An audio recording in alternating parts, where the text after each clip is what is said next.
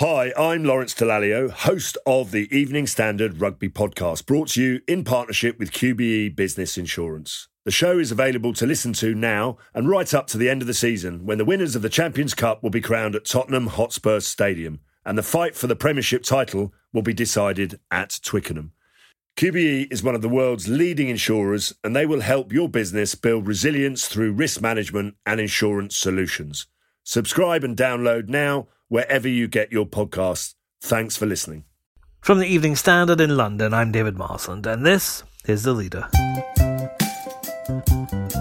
As we edge ever closer to easing these lockdown restrictions, the concept of a vaccine passport is becoming a much bigger part of the conversation. In theory, it could be a piece of paper or a card that proves you've had the jab or are otherwise immune, and that gets you access to some services. Of course, if you don't carry one, then those very same services could theoretically be denied to you, creating a two tier system. The Prime Minister says there will be no such thing happening in shops or pub beer gardens when they reopen on April 12th. But. What, of course, we're looking at is what several other countries are looking at, and that's uh, the role of uh, vaccination passports for overseas travel. I think we're also going to look at uh, the role of uh, a number of, uh, of signals that you can give uh, that you're not contagious. Some kind of signal you can give is a bit vague, but the Evening Standards learn the government is considering how rapid tests and proof of vaccinations could bring London's clubs and theatres back to life without social distancing this summer. That's because scientists think we're going to have to stay two metres apart for months because of the risk of mutations, and that would mean big productions playing to half empty halls. Our arts correspondent Robert Dex has been talking to theatre producers about how vaccine passports might work. And Robert, what do they think of them? Um, well, the, the, first thing that people are very, very careful about is telling me that these are not vaccine passports. If you if you dare say the word vaccine passport, you get shot down very quickly. Let me find the message I got from one theatre owner this morning who um, who said they were COVID status certificates is the uh, the official line, which basically means they will say either yes, you've had your vaccine, or you've had a test a couple of hours before and you are clear, or you've had an antibody test and you've got antibodies. So it's not just about the vaccines. They're very they they do want to point out if you have religious reasons for not having the vaccine or any other reason for not wanting a vaccine, this doesn't mean you'll never be able to go to the theatre again. The interesting thing is that, I mean, the West End has been shut for nearly a year now. empty theatres still cost a lot of money to keep. You think they would grab at it and say, "Yes, please, we'll open tomorrow if we can do this," um, but they're not. People are being very nuanced about it and thoughtful about it, which is quite refreshing. I, th- I guess. I guess maybe they've been shut for so long and lost so much money that they sort of think, well, what's another month of thinking carefully about it before we do it? That is interesting, though, isn't it? Why isn't theatre doing everything it can to get people rushing back through their doors as soon as possible? Yeah, I, I mean, they, they all want to reopen and reopen as soon as possible for as many people as possible, obviously. Um, something somebody else, producer, said to me this morning, which was interesting, is he said, if you introduce these certificates for theatres, but not, for example, for pubs or football matches or you know another mass leisure activity you take your pick. And he says what it actually sends is a message that maybe theatres are a bit less safe and that's what he was worried about. And therefore if you think do i go to the theatre or do i just go to the pub or to the football or what, what have you as well as the inconvenience of maybe having to do a test or whatever you might think well why are they why are they so worried about the theatre when when i can go and sit in the pub without one and as he pointed out, you know, there's been no evidence of any cases transmitted in any theatres. So they do feel a bit like they've been um, picked on, isn't quite the right word, but I think they think they're being given sort of special status that they maybe don't deserve.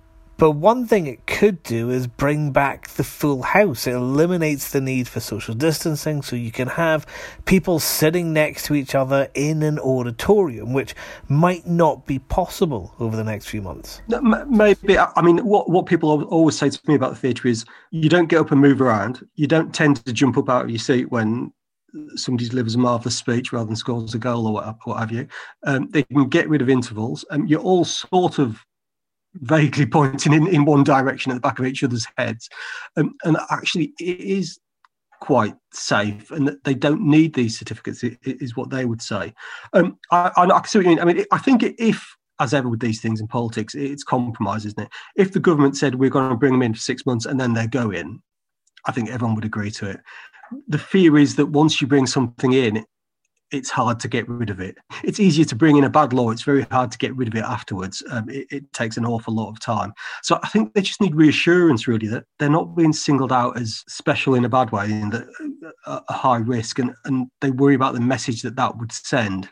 And anything that's the barrier, you know, um, younger people are less likely to be vaccinated. So, you know, are they less likely to then have to bother to, to want to bother to take a test to go to the theatre, which then immediately means the audiences are getting older and theatres have put so much work into trying to make audiences younger and more diverse in London and everywhere else that I think that's one of their worries that you might suddenly go back to. Um, you know, if, if, if somebody like me, who is sadly 45, goes to the theatre, I suddenly reduce the average age of the audience by about a third. Our producers, I do wonder this though, are producers perhaps in a little way a bit relieved to be talking about how to open up theatre again rather than it's never going to open up ever again, which people were worried about.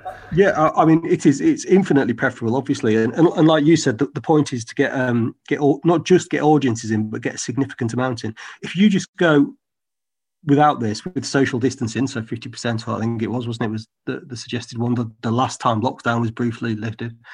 Um, nobody can survive on that. People were doing it just so almost sort of just to keep the system running, you know, keep the machine oiled.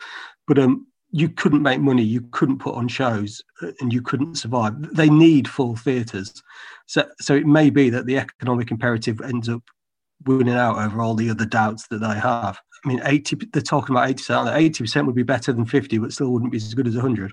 Um, so if the government says to them, "Look, it's our opinion, you are not going to have a even anywhere near a full theatre for two, three, four, five years unless you do this, I imagine opposition would um, would crumble.